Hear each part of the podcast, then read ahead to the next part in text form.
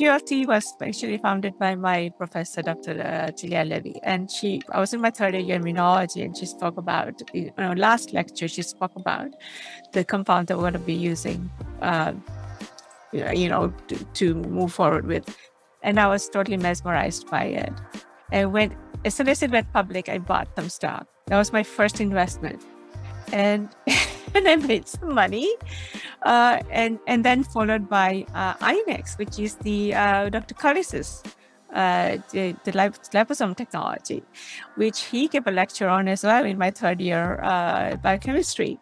And I was again mesmerized by that. And I'm going, okay, this is something cool. I think there's a future. It was ahead of. He was ahead of the times, you know. And I said, this ha- has a place somewhere and it will happen. We will one day use liposomes to package, you know, and target. Uh, uh, it will be used for its target therapy somehow. HIV research to health tech. My name is Jeff, and this is How It's Med's MedTech Talks. This time, we rejoin a conversation with Nina Villani and learn more about how she turned her career into one which focused on HIV research to one in which she supports budding new health tech companies to much success. Let's get started. Mm-hmm. It seems like the operation side of setting up a lab and managing it was actually a bit of a crossover with the work that you ended up doing, um, at least in part, uh, with the metal fabrication company. So that that that's certainly a really interesting, I guess, takeaway. But how did you go from metal fabrication to what you do now? Like where where was that jump? Because now you had the like lab slash like biology um, science experience and then you also had the business skill set and a track record uh, to boot as well turning a failing company to profitability. So when did you decide to you know kind of mash those two together into one amazing thing with which you built, I guess, your career, which you're still doing now?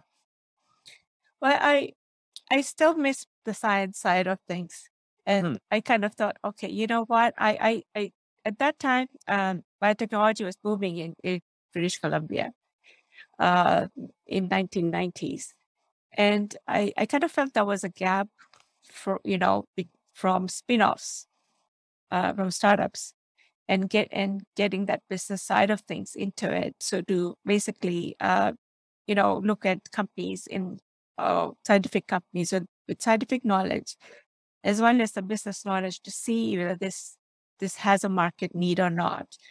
Uh, and and you know, I, I thought that would be really interesting to amalgamate those two, you know, the the science and the business side, to then try and uh, uh, if that's a right fit. So I, you know, I started to go into brokerage houses and, you know, that, that if you need any assessments to be done on companies, you know, if you're going to be funding them, um, I would like to get a, give it a go. And I had other two friends who were also in the same position as I was.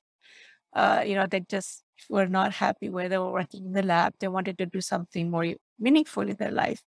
So, you know, I said, you know, I think I can bring the business side to the science, and if you can help me with uh, writing and report, right, you know, reports and all that. And so, three of us started a company, uh, and we did a cons- we did consulting, uh, and and through the consulting, I found that there was also a need for money.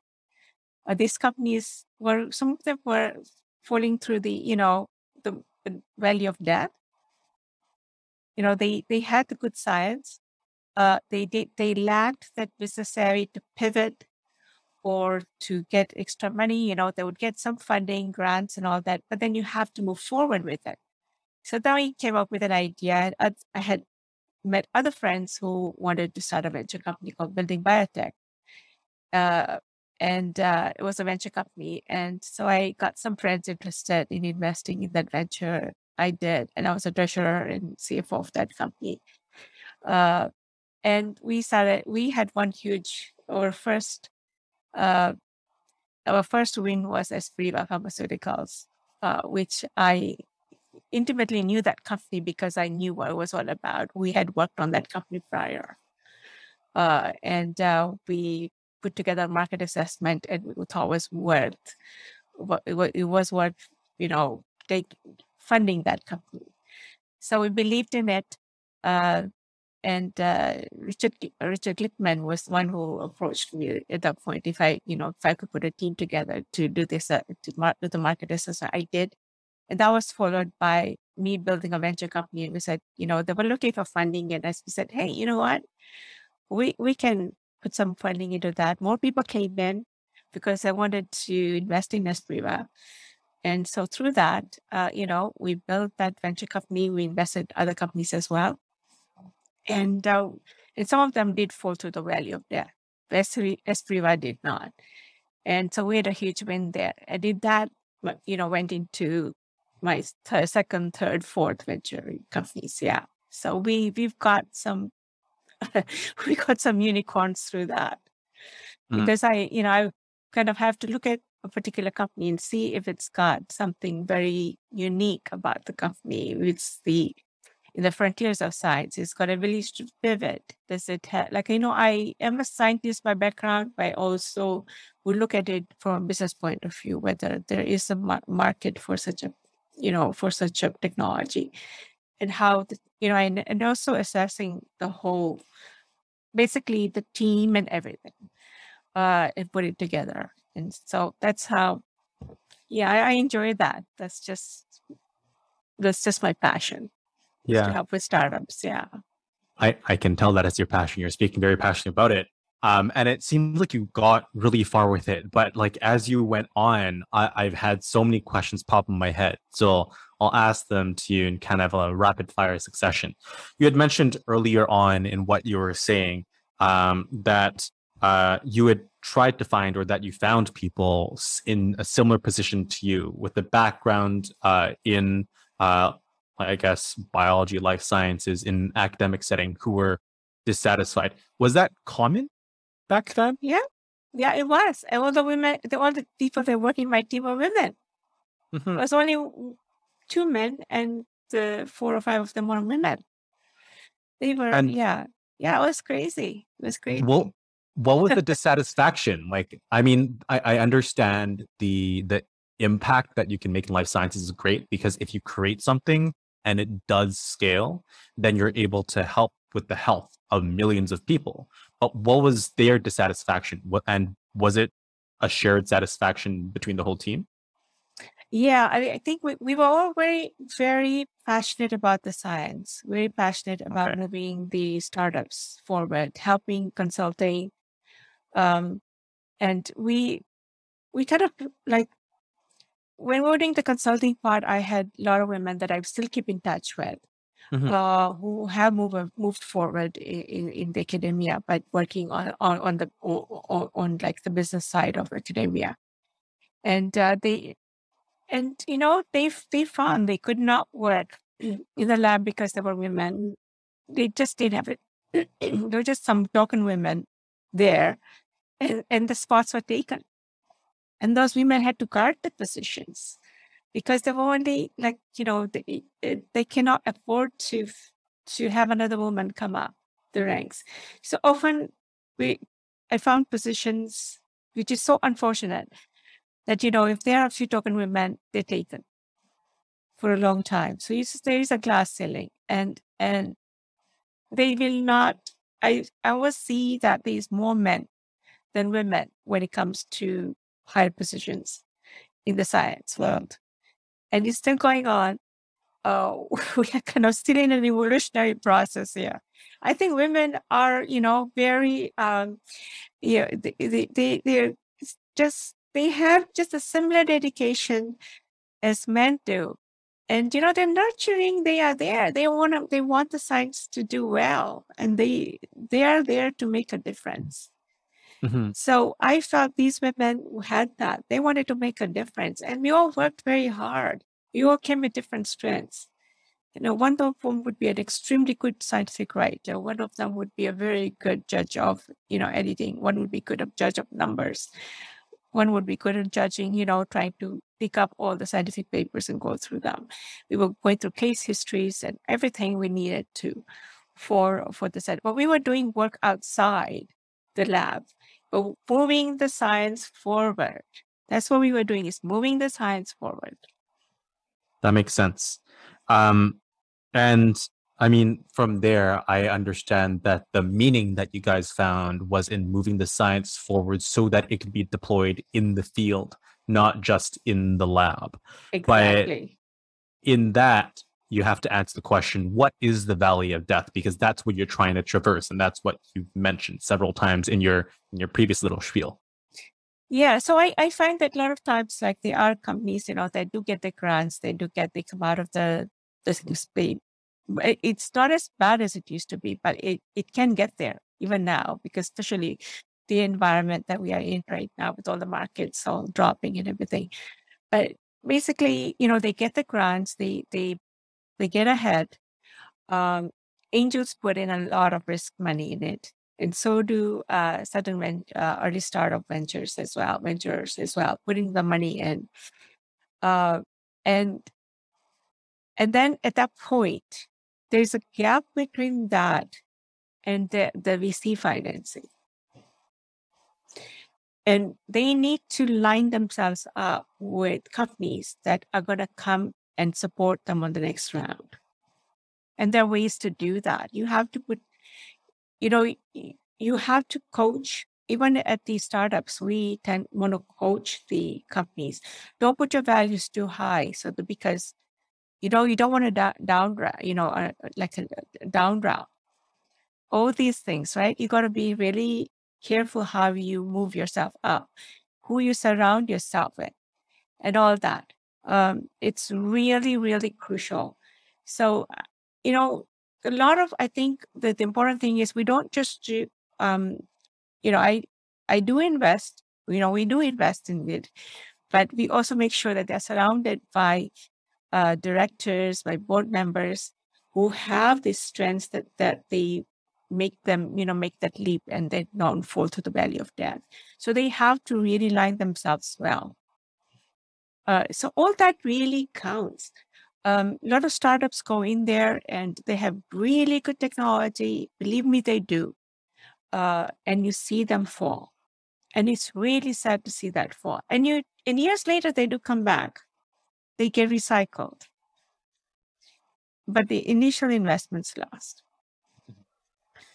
I guess my question to tack onto that is you you've set you framed this in a financing standpoint. So initially companies get grants when they have good technology and the problem that you were trying to solve was bridging that valley of death between the initial grants and the venture capital funding.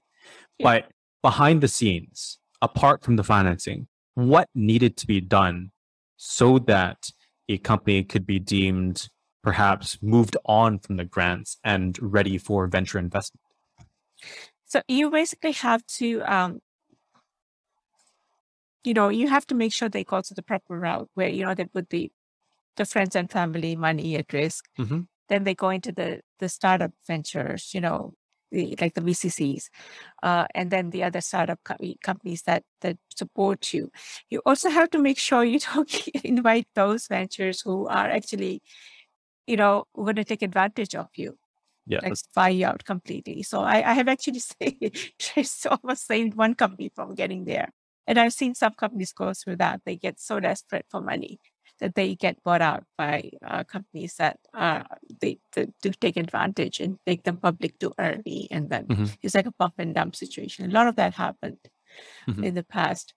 Uh, and uh, so you want to make sure that you you you guard them, uh, you mentor them, you make sure that you know that they they, they invite the directors that are gonna who have done it before, uh, who are serial starters.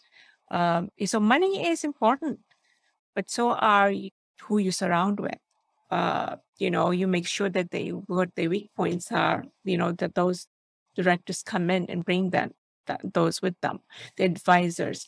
So all that has to happen, um, and then basically they all have to, you know, like be working directors in the beginning, uh, mm-hmm. uh, for example, right? And and and and works for the company so the company can support itself but again the the vcc funding is really important i know a lot of lot of a lot of the angels like i find that a lot of vcs look down upon angels And they are really angels. These are the people who support them at the start. They put in the risk money, right? And and this is what I think they should they have to be respected. That's what where I come in. I'm an angel investor. I am part of VCCs that I have created. So I I kind of feel that, you know, it's risk money. I do my due diligence and it's still not 100%, but I have a lot of faith in the company, a lot of faith in the team. Uh, you know, and we advise whenever we can. We try and help those companies whenever we can. That's hey, you know what? I think this is how you should go about it, or that you know. And we try and hope that the CEO and and the executives are coachable so we also bring in the expertise that way. We bring advice uh, along with the money, and you hope you know. And the, and there are there are a lot of you know you, you, the university, and there has been a lot of other uh, ventures that have come in, and the sort of financing happening to the government, to the federal government, the provincial governments that have come in now, and trying to prevent that valley of death.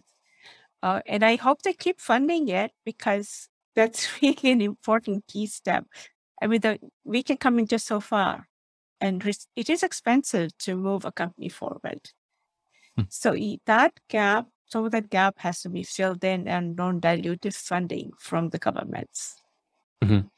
So, from what I'm hearing from you, uh, between the grant funding stage and the venture capital stage is where angels come in to help bridge the valley of death by providing, uh, I guess, support and mentorship, uh, as well as perhaps connections to the people who will help build out the team and help advance the technology and marketability of the company to an extent that it is viable for venture capital funding. But there are no discrete criteria because each company is different. Yeah, each company is different for sure. And there's some companies that start making revenue very early, and you want to make sure that if that's the way the route that they're going to take, they can start doing that first, so they're self-sustaining, and then they can build the company, you know, on, on like you know have a pipeline. It's really important to build your pipeline so that when you ha- one one falls off the table, the second one's on. And I often find that with companies that the first one may not work, or you may have to optimize a particular molecule, or you know, so you basically, you know, goes into the back burner. Uh, you know, you have another the next one to work with. Uh, so you know, they have there has to be a pipeline. You can't be a one product company. There have been one product companies that have been very successful. And a very a good example is QLT Pharma, you know, Pharmaceuticals, the first one. Um, and uh, and that one was quite an amazing company. So that was what really brought VC to uh, to the that that's when I think I would say that was the company that introduced VC to bi- biotechnology was uh, was QLT, and uh, and that was a one product company, but they also had other products in the pipeline as well. But then once you have a better product coming to the market, you better be ready to then have your next product go forward. So I, I, do want to go back to talk about representation in the startup world because we haven't necessarily talked about that just quite yet. But you mentioned QLT, and I think just that bringing BC onto the map and your knowledge of it. If you could tell us the story of it just really quickly, perhaps like three minutes, like that'd be really appreciated because I think illustrating how that turned out successfully could be a good case study for some of the listeners. Yes, I QLT was actually founded by my professor, Dr. Uh, Julia Levy, and she. I was in my third year in immunology, and she spoke about know last lecture. She spoke about the compound that we're going to be using, uh, you know, to, to move forward with, and I was totally mesmerized by it. And when as soon as it went public, I bought some stock. That was my first investment, and and I made some money. Uh, and and then followed by uh, INEX, which is the uh, Dr. Cullis's uh, the, the liposome technology, which he gave a lecture on as well in my third year uh, biochemistry. And I was again mesmerized by that. And I'm going, okay, this is something cool. I think there's a future. It was ahead of me. He was ahead of the times, you know. And I said, this ha- has a place somewhere and it will happen. We will one day use liposomes to package, you know, and target uh, uh, it will be used for its target therapy somehow. I see it happening Eh, everywhere. Everywhere now, yeah, but that was 40 years ago. 40 years ago, I invested in that in IPO level. Yeah. That's a long time ago. Yeah, that tells you my age. and so that was my second investment. So yeah, both of them were winners, and I thought, well, that was my startup. Um, yeah, that that's and like those two professors are both amazing, right? They have won awards. They've been globally recognized for the technologies they have, you know, and and yeah, it was like for me, it was like I, I was in love with startups. Hmm And how did but Kyoto? indirectly, indirectly, I wasn't in the in there in the lab, but I I invested as an inve- as an investor. That was my exposure. Totally. But how did you see QLT grow? Because you mentioned that they managed to have several, I guess, candidates in the pipeline. And I just wanted to understand what you saw of that and what your takeaway would be for perhaps some fledgling pharmaceutical companies here in British Columbia or otherwise. So I guess that, that some of the, the the some of the compounds they had in pipelines were, did not did not materialize within QLT, but you know they were moving them forward. And then there was um, another uh, company called Velocor that took over one of the compounds Okay. uh, from the pipelines and was able to spin out. Uh, and we invested in that compound. Uh, we, I mean, not in that company, uh, Velocor, Mhm.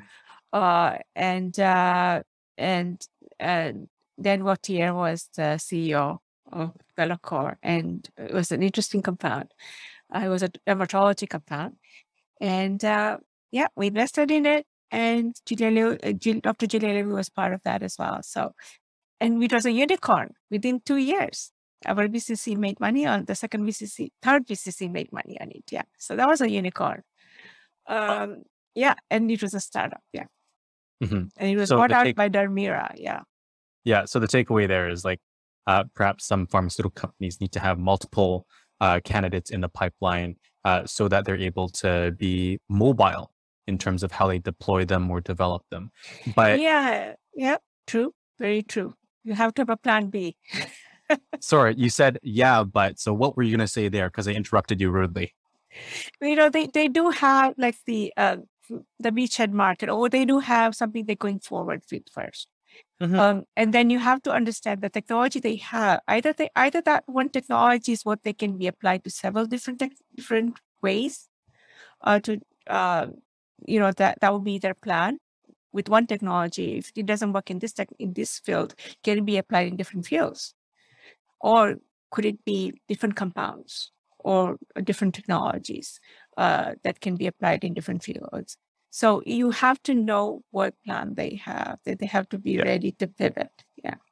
That makes sense. And to kind of close off this conversation, we talked a little bit about like how a glass ceiling in research resulted in your departure from that field and also in finding the people who helped spark your career uh, in the startup realm. So, do you find that representation is different or the issues of representation are different in the startup world? Um, or are there similar issues? So I think in the startup world, we don't see as many women still. We do see them.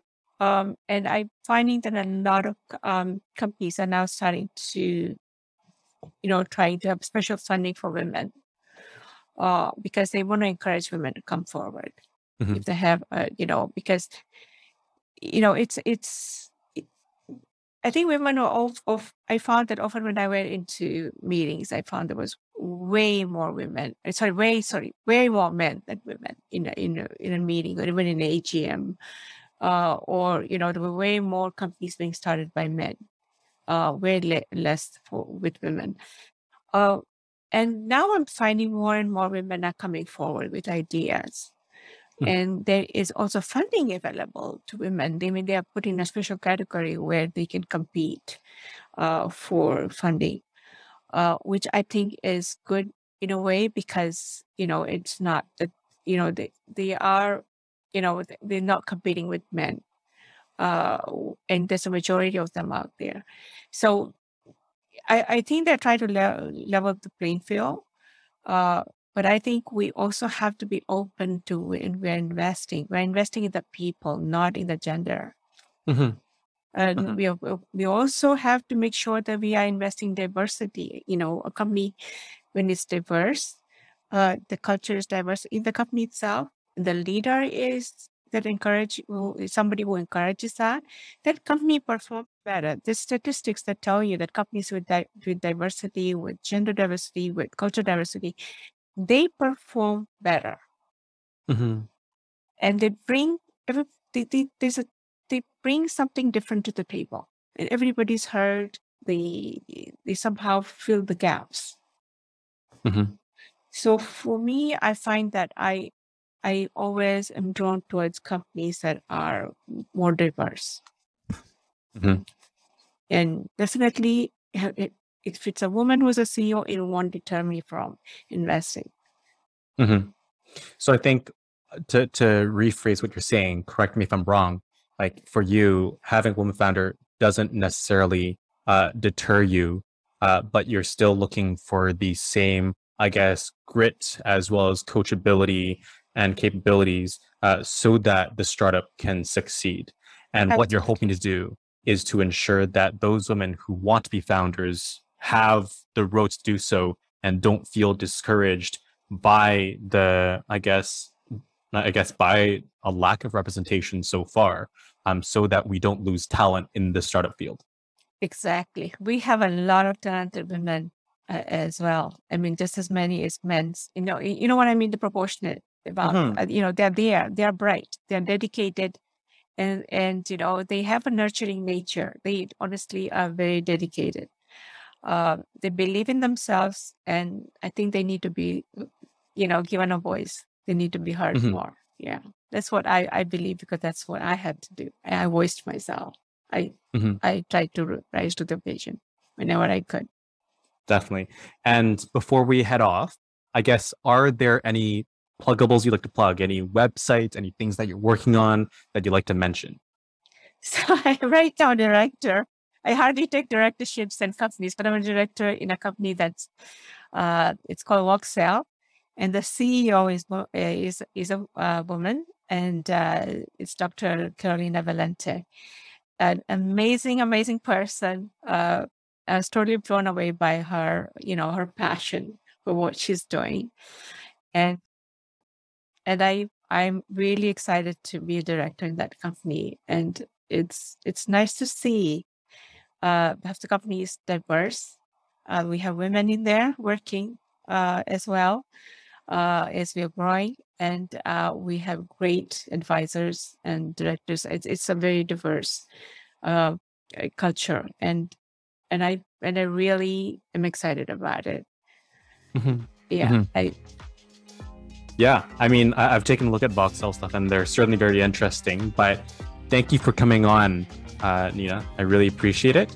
Um, and you can find out more about how it's med at howitsmed.com, as well as uh, on Apple Podcasts, uh, Spotify, and wherever you get your podcasts. Till next time. all right. Thank you. Thank you for tuning in to this episode of How It's Med. If you liked what you heard, the best way to support us is to go to your podcast platform, be it Apple Podcasts, Stitcher, Spotify, whatever you like, and to give us a rating and a recommendation or a comment so that others can best find us. If you can't do that, then we'd really appreciate it if you could share your favorite episode with those that you care about and who you think would find our work interesting. Till next time.